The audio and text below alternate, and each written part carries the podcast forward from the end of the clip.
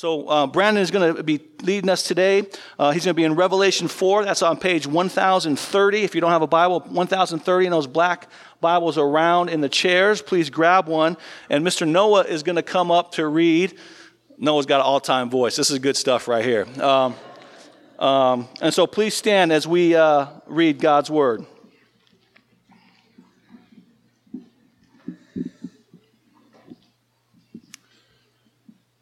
Revelation chapter 4. After this I looked, and behold, a door standing open in heaven. And the first voice which I had heard speaking to me like a trumpet said, Come up here, and I will show you what must take place after this. At once I was in the Spirit, and behold, a throne stood in heaven with one seated on the throne. And he sat there, and he had the appearance of jasper and carnelian, and around the throne was a rainbow that had the appearance of an emerald. Around the throne were twenty four thrones, and seated on the thrones were twenty four elders, clothed in white garments with golden crowns on their heads. From the throne came flashes of lightning, and rumblings and peals of thunder and before the throne were burning seven torches of fire, which are the seven spirits of God. And before the throne there was, as it were, a sea of glass, like a crystal. And around the throne, on either side of the throne, the four living creatures, full of eyes in front and behind. The first living creature like a lion, the second living creature like an ox, the third living creature with the face of a man, and the fourth living creature like an eagle in flight. And the four living creatures, each of them with six wings, are full of eyes all around and within. And day and night they never cease to say, Holy, holy, holy is the Lord God Almighty, who was and is and is to come. And whenever the living creatures give glory and honor and thanks to him who is seated on the throne, who lives forever and ever, the 24 elders fall down before him who is seated on the throne and worship him who lives forever and ever. They cast their crowns before the throne, saying, Worthy are you, our Lord and God, to receive glory and honor and power. For you created all things, and by your will they existed and were created. This is God's word. Let's pray. Father, we come before you this morning Uh, in humility and in reverence before your word. I pray that today we would behold the glory and the radiance and the beauty of God, that we would tremble in his presence, we would take refuge in his sovereignty, and we would worship in joy. So I pray that this morning you'd give us eyes to see and ears to hear as we approach your word. It is living, it is active, it is sharper than any double edged sword. So be with us, be with me. I pray that I would decrease and that you would increase, Father, and that your name would be exalted and glorified this morning. In Jesus' victorious name we pray. Amen. You may be seated.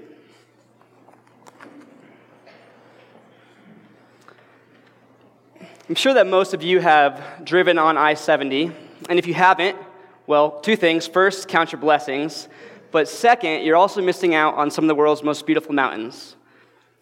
The I 70 road, it connects you from Denver and it leads you all the beautiful mountain ski resorts, hiking destinations, camping destinations.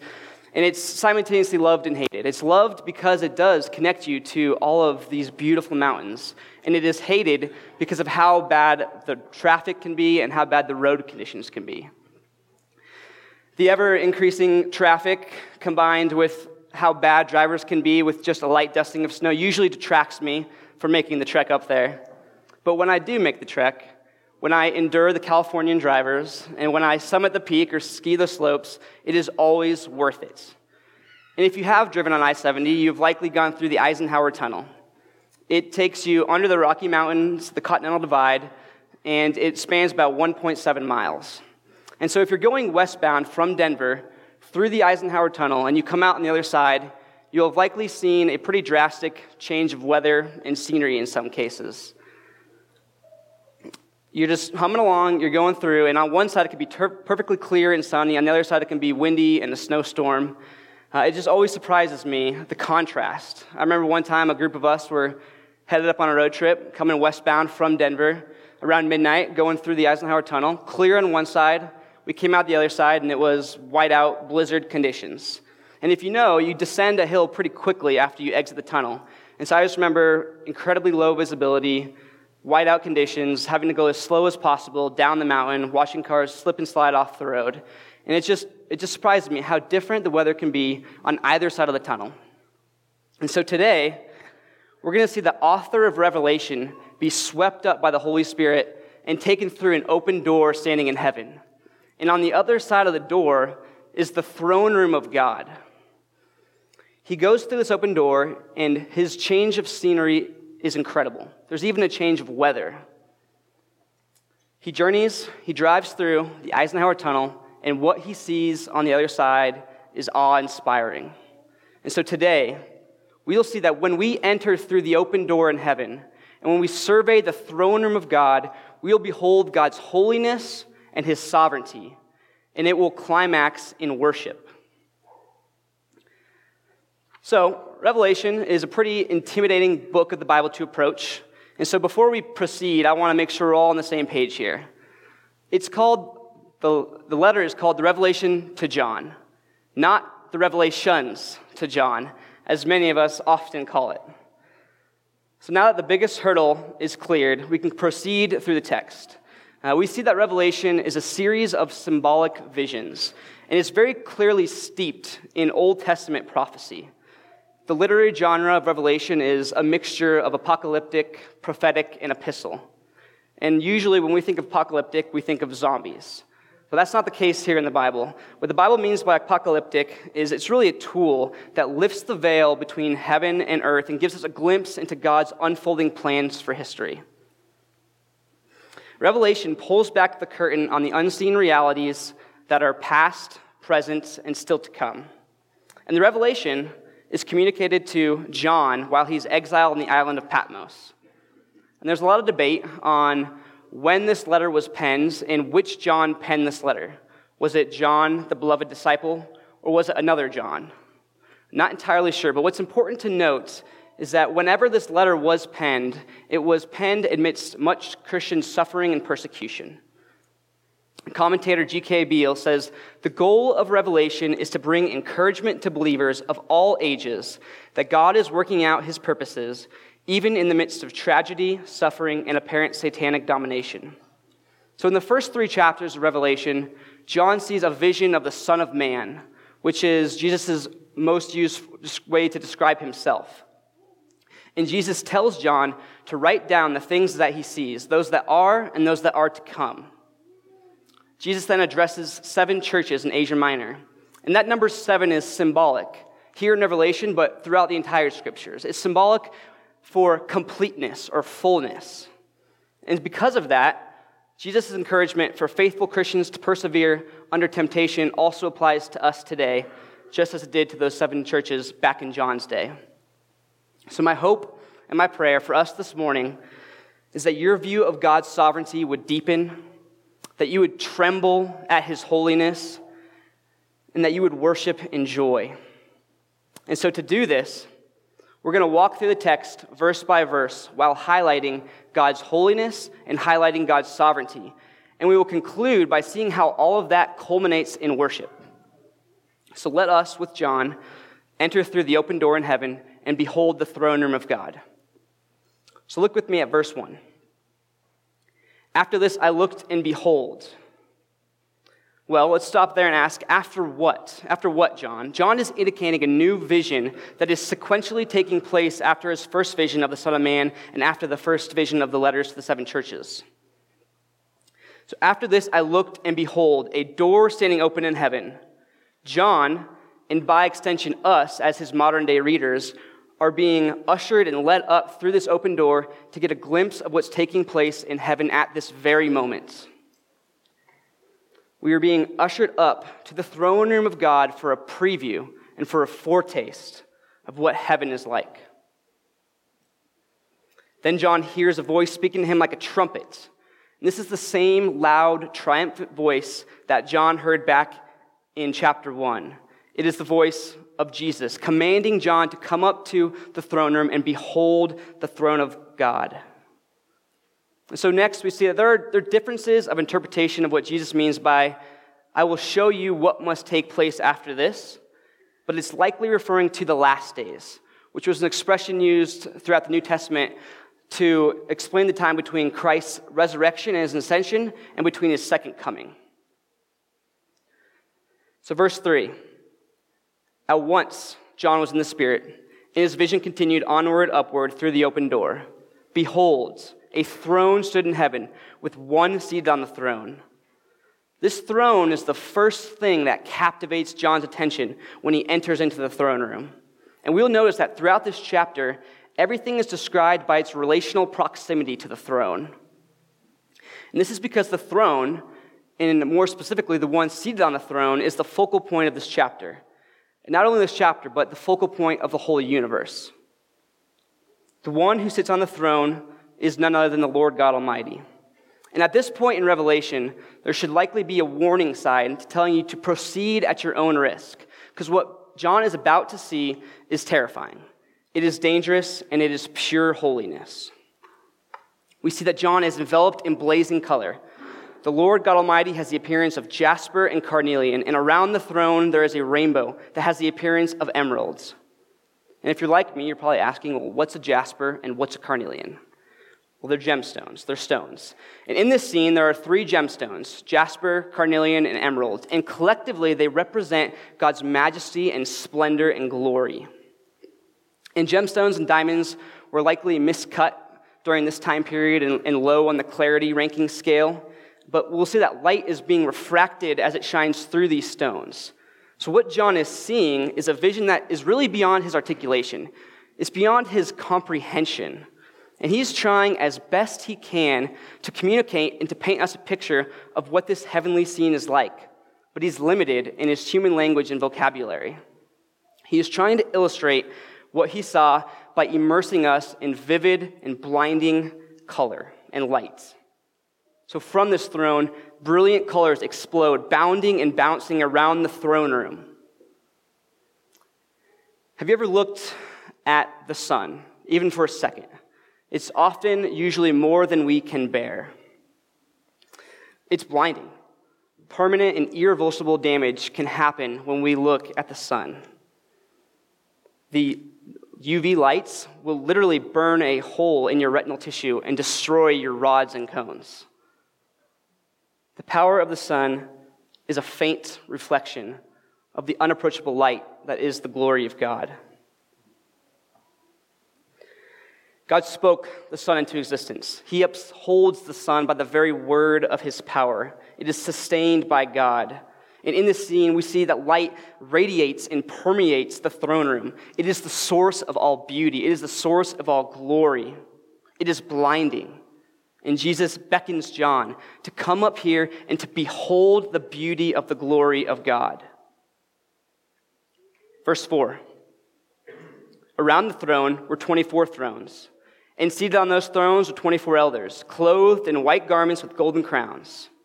Again, notice the proximity. The throne is the epicenter around the majesty. It's, and then around that is 24 other thrones with 24 elders seated on them. And who are these elders? That's a great question. And you'll likely get a different answer depending on who you ask. Is it conquering Christians, the redeemed saints, the 24 priestly division that David organizes?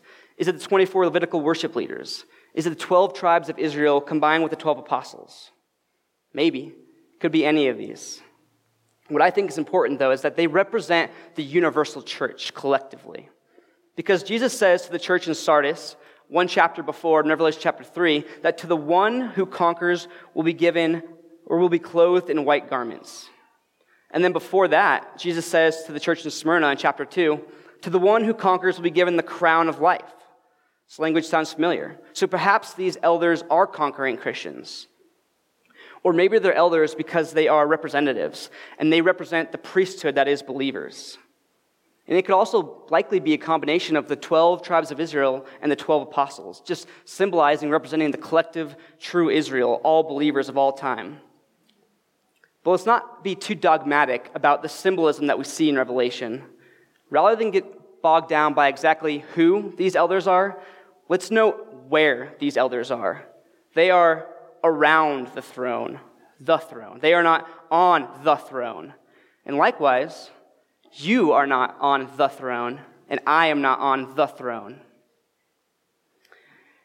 The first thing that John sees when he comes to the open door is the throne with one seated on it. And we see echoes of Daniel 7, Ezekiel chapter 1, Isaiah chapter 6 riddled throughout this chapter. These prophets all beheld thrones in their heavenly temple visions. And this is highlighting the fact that God is sovereignly reigning and ruling from this throne. And this is a past, present, and it's a future reality. He is sovereignly orchestrating all things from this throne with the purpose of building his eternal kingdom. One pastor helpfully asked this question Does it ever bother you that you are not on the throne? Does it bother you that you are not on this throne? Because I think our tendency and our desire is to build and protect our own little kingdoms. God's kingdom is there, it's just in the peripherals, and our kingdom is the kingdom that's in focus. We work hard to ensure that our kingdom meets our earthly needs and wants and desires. And if it happens to fit in with God's kingdom, then that's great.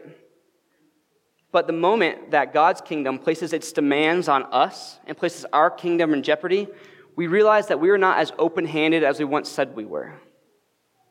We're all about God's kingdom until it doesn't line up with what we have in mind and what we have plans. And when that happens, there's a tension there.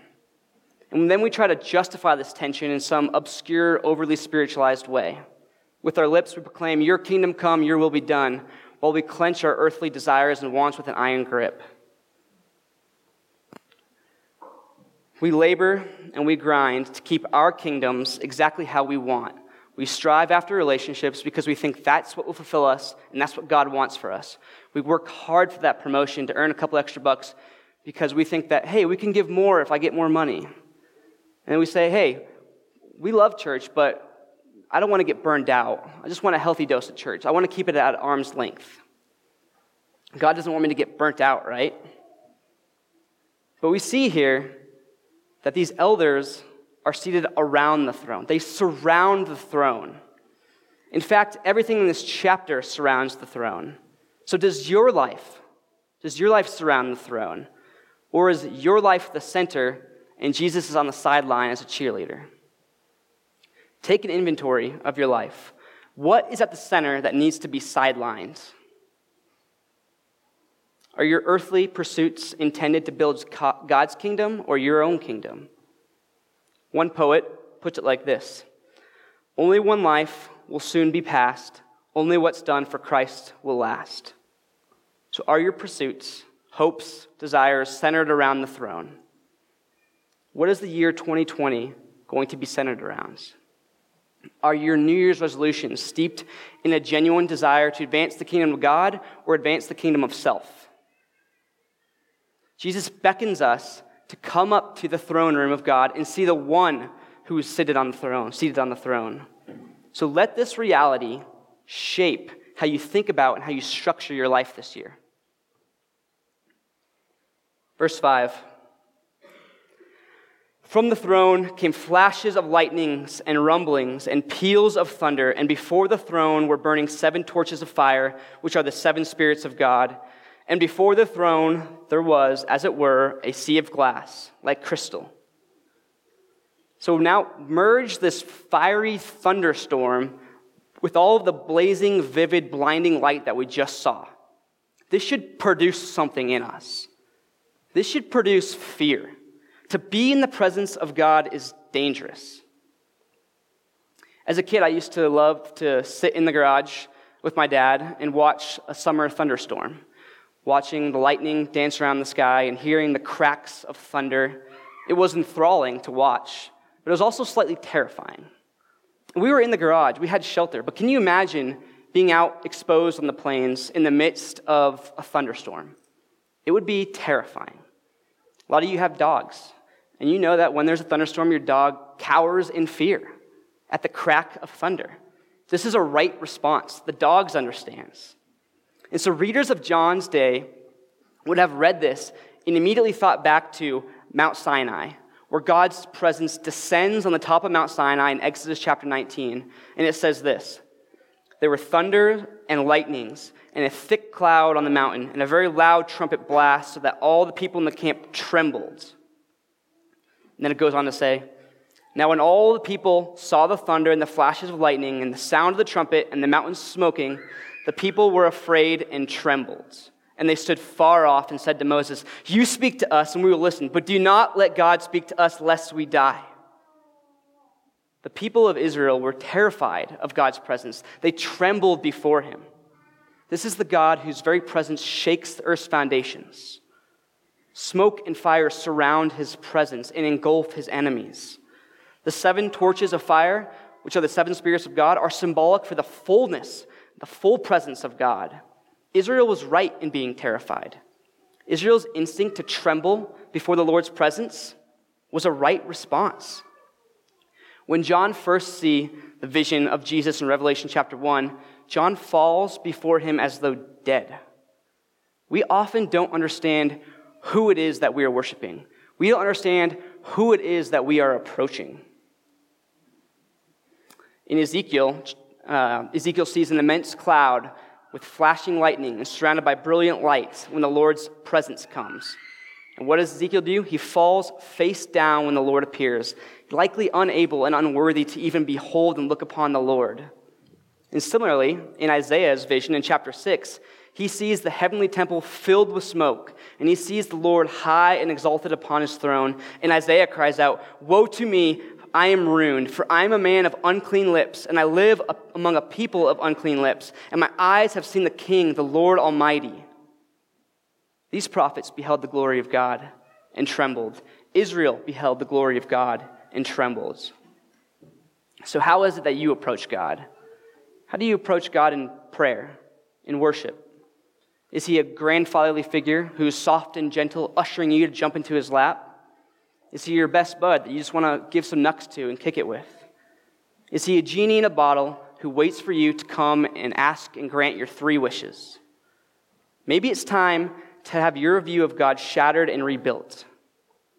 Steven Lawson said that we have replaced reverence for being relaxed. We have replaced the infinite with the informal. We have replaced transcendence with trendy. We often try to domesticate God. We try to tame the untamable. God is not our show horse that we break and stow in a barn to ride around with pride whenever and wherever we so please. Are there characteristics of God that are grandfatherly, that are a friend and a giver of good gifts? Absolutely. But I think that we absolutize those traits and base our entire view of God off of them and evade viewing God as holy. Strangely enough, this chapter in Revelation was pretty vital to me becoming a Christian. Um, and that's why I was just eager to share this passage with you all this morning. And then when I first read this passage and heard it preached, my view of God was shattered. Uh, I can't remember the exact day that I became a Christian and that Jesus changed my life, but I have it pegged to about within a month. And it was in that month time frame that I went to a church in Denver and I heard this passage, Revelation 4, taught and read aloud. And I just remember walking away with an awestruck sense of who God was. I was just overwhelmed about his holiness and what's taking place in the throne room of heaven right now. And I think that a proper understanding and a grasp of God's character, it should make me want to hide myself from his raw power and his holiness. And I should want to echo Israel's cry at the feet of Mount Sinai and say, Do not let me see God, lest I die. We, as God's people, were not created to worship a mundane, passive, wish granting genie God. We were created to behold and to savor the majesty, the glory, the beauty, the power of an all consuming, infinite God who sits enthralled on his heavenly throne. So fear the Lord your God, tremble in his presence. When we have a high view of God and his sovereignty, we will have a profound and a right placed fear. Don't dare attempt to try to tone down God's holiness or to water it down. Rather, approach him humbly in utter reverence and awe. Collectively, as a church and individually, we need to grow in our fear of the Lord. We need to grow in our reverence toward God. Verse 6 And before the throne, there was a sea of glass like crystal. And so, as John is describing the scene, again, there are strong allusions to Ezekiel's vision. In Ezekiel chapter 1, he sees four angelic beings in the sky, which have actually striking similarities to what we're going to see in the coming verses. And above these angelic beings that Ezekiel sees was an expanse shining like awe inspiring crystal, which is the same language we see here in Revelation 4. So we see that the sea of glass in the throne room is the floor of heaven and it's the ceiling of God's created universe. And this may be symbolic of God's holiness as he is separate and distinct from his creation. The sea that looks like crystal, it says, it likely is refracting that blinding, vivid light that we saw earlier. And in these ancient times, the sea was viewed as chaotic and dangerous. It was unpredictable, it was untamable. There were no weather models to tell you the surface winds or the wave heights or the visibility or the sea temperatures or upcoming storms. The sea was wild, and it still is wild. And as Beale points out, this sea here in Revelation it represents the reality of evil.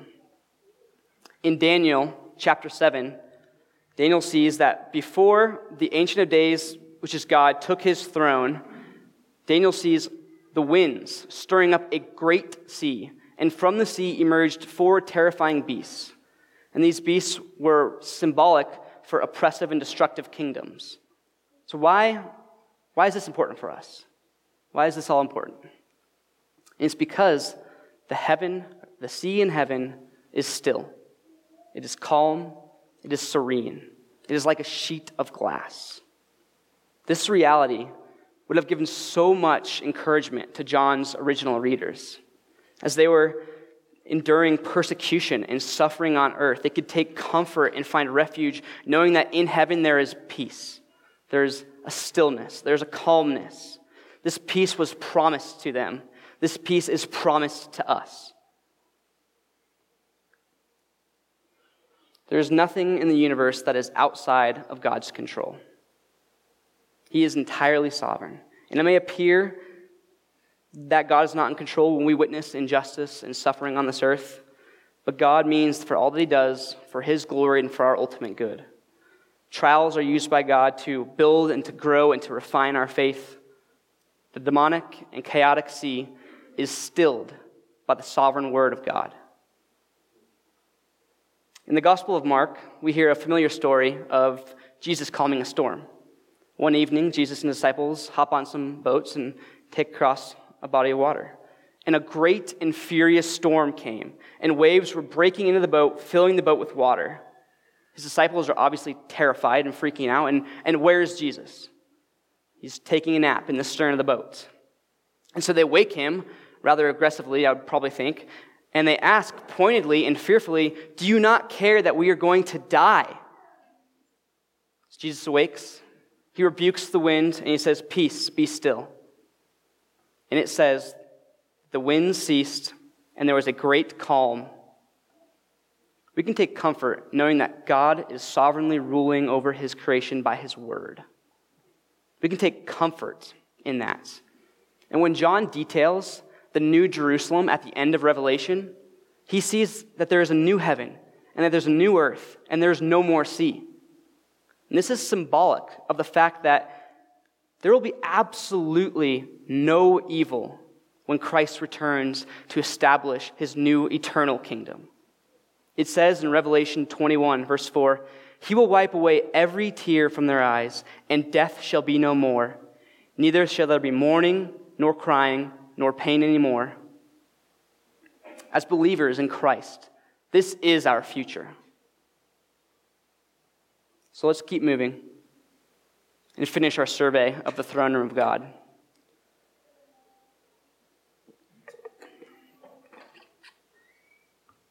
Next, we see that all around the throne, on each side, four living creatures, full of eyes in front and behind. The first living creature, like a lion, the second living creature like an ox, the third with the face of a man, and the fourth like an eagle in flight. Each of them had six wings, eyes all around and within, and day and night they never cease to say, Holy, holy, holy is the Lord God Almighty, who was and is and is to come. And whenever these living creatures give glory and honor and thanks to him who is seated on the throne, the 24 elders fall down before him and worship.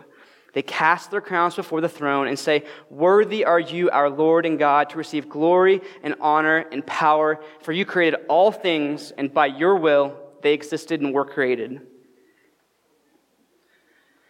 So, who are these strange creatures that are on each side of the throne? It is not entirely clear, but there are some helpful hints. Again, back to Ezekiel's vision. He saw similar creatures. Ezekiel sees a storm coming out of the north with flashes of lightning and brilliant color and fire. Sound familiar? He then sees four creatures that have similarities to a human, lion, ox, and eagle. And so these creatures could be the guardians of God's glory, similar to how the cherubim were the guardians of God's glory in Genesis after Adam and Eve rebelled and were removed from God's presence. These guardians were there to protect. And we also see that these creatures are pretty similar to what Isaiah beheld in his vision. Isaiah sees four seraphim with six wings. With two of their wings, they covered their face. With two, they covered their feet. And with the last two, they flew. So this shows that these creatures, they recognize God's holiness and they know themselves to be unworthy to be in his presence. They cover their face to shield from the seeing the glory of God, and they cover their feet because they recognize that they're standing on holy grounds.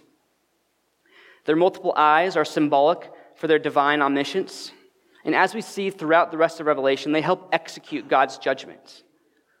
And G.K. Beale says that although John's depiction is symbolic rather than literal, it is nonetheless real, in that real beings are being portrayed with real functions.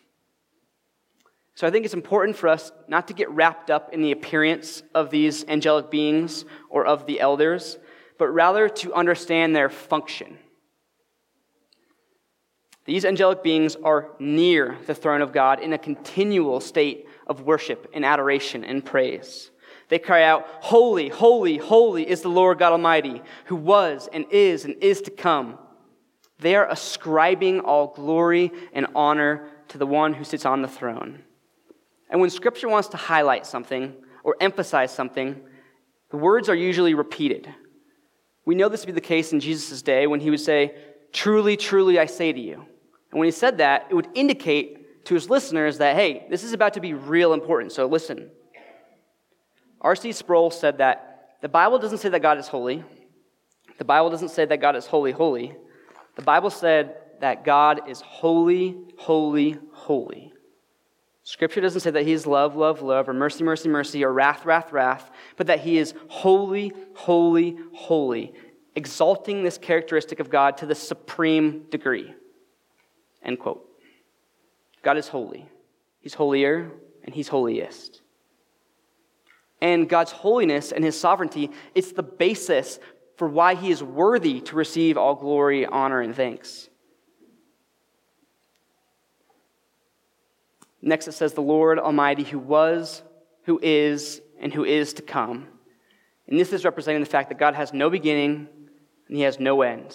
He always was. He is always in control over the events of history. And we see that when these creatures, when these four living creatures give glory to God, it sets off reaction. And the elders respond in more worship. It's kind of like a standing ovation where the applauding builds and builds and builds and builds until everyone is on their feet praising and applauding the performance. Glory can be used to signify God's beauty, honor, worth, and glory. And glory can be two things it can be intrinsic or it can be ascribed. God is intrinsically all of these things.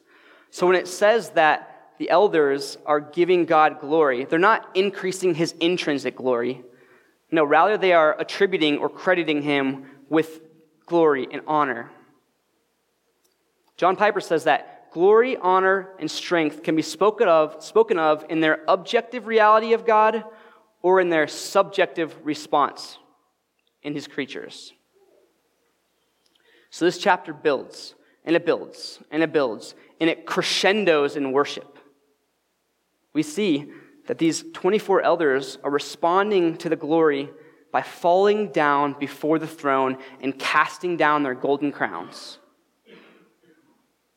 They recognize that God is the creator, that He is the author of all things, that all things find their being in Him. And by His spoken word and by His will, they are there, worshiping, existing. God spoke, and the universe found its being. God spoke, and you and I found our being. And by His sovereign will, we are all here today. He is in charge of history. It is not a democracy, God is the ruler, and He's a good ruler. He's a just ruler. He's a loving and merciful ruler. The elders, they lay their crowns down because they know that nothing in them was sufficient to merit receiving a golden crown. These crowns were given to them, and they are eager to cast them down before the throne and worship at the feet of God because they know it was because of His great love and His mercy that they were given these crowns in the first place. So, how do you approach God? Do you believe that He is worthy of your praise? Do you tremble at the thought of His holiness and His power and His glory? And you may be asking yourself, how is it even possible that we can approach the throne of God if He is so holy and powerful? How can we approach such holiness and not be consumed by His goodness and His power? And that's a good question to ask. How can anyone near the sun and not be consumed by the raw power of the Son? We are rebellious and we are sinners. So, how can we evade the righteous and just wrath of God on account of our sinfulness? And it's because of the love and mercy of God our Father. We saw back in verse 3 that there was a rainbow around the throne. And where throughout the scripture have we seen a rainbow before? Noah in Genesis. After God saw that every intention of mankind's heart was evil, he flooded and wiped out the earth. But God showed mercy to Noah and his family, and he commissions Noah to be the image bearers that mankind was made to be and to multiply and to fill the earth again. God gives Noah a visible sign of God's mercy. It is the rainbow. The rainbow reminds us of the everlasting covenant between God and man. So Noah was gearing up to be a new kind of Adam, one that would not make the same rebellious mistakes as Adam did. But we know the story. Noah fails, and we are left awaiting one who can truly represent humanity and be the image bearer of God. Jesus Christ, the Son of Man, the Son of God, the infinite become infant, in order to live a life wholly pleasing to God the Father. And he exchanged, Jesus exchanged being in the presence of God with being in the presence of sinners. God's just wrath and righteousness was poured out on Jesus on the cross to atone for our sinfulness. In the next chapter of Revelation, in chapter 5, we see Jesus coming on the scene. And we see that he's the only one worthy and capable of doing the will of God. And we say the whole host of heaven breaks out in a new joyful song when Jesus comes on the scene. And they sing, Worthy are you to take the scroll and to open its seals, for you were slain, and by your blood you ransomed people from God from every tribe, language, and people and nation. And you have made them a kingdom and a priest to our God, and they shall reign on the earth. Worthy is the Lamb who was slain to receive power and wealth and wisdom and might and honor and glory and blessing. We are enabled to enter the throne and be in the presence of God because of Christ's blood. We also see in Revelation chapter 1, as we kind of mentioned, that John sees a vision of Jesus. And Jesus is described as wearing a long robe with a golden sash. His hair was white, indicating divine wisdom. His eyes were like a flame of fire, seeing into the hearts of man. His feet were like burnished bronze, refined in a furnace indicating that he will crush every opponent. His voice like the roar of many waters. And out of his mouth came a sharp two-edged sword, symbolizing that God's word, it searches hearts and minds and brings judgment and justice upon the rebellious. And it says that his face was like the, like the sun shining in full strength. This is the vision of Jesus. And when John beholds the risen, triumphant King Jesus, he falls at his feet as though dead. We know that that's a right response to beholding God's glory. But what does Jesus do? What's he do? He says in chapter 1, verse 17, Jesus laid his hand on me, saying, Fear not, I am the first and the last, the living one. I died, and behold, I am alive forevermore, and I have the keys of death and Hades. Jesus tells John not to fear. Jesus has risen from the grave. He has conquered sin and evil. We don't have to fear death because Jesus overcame death. We don't have to fear destruction or damnation when we place our trust and repentance in the finished work of Christ's life, death, and resurrection. Jesus loved us, and he gave himself for us in order to present us faultless before the presence of God, faultless before the throne. In love, God the Father predestined that we would be adopted as sons and daughters, as children through Jesus Christ, according to the purpose of God's will and according to the riches of his grace.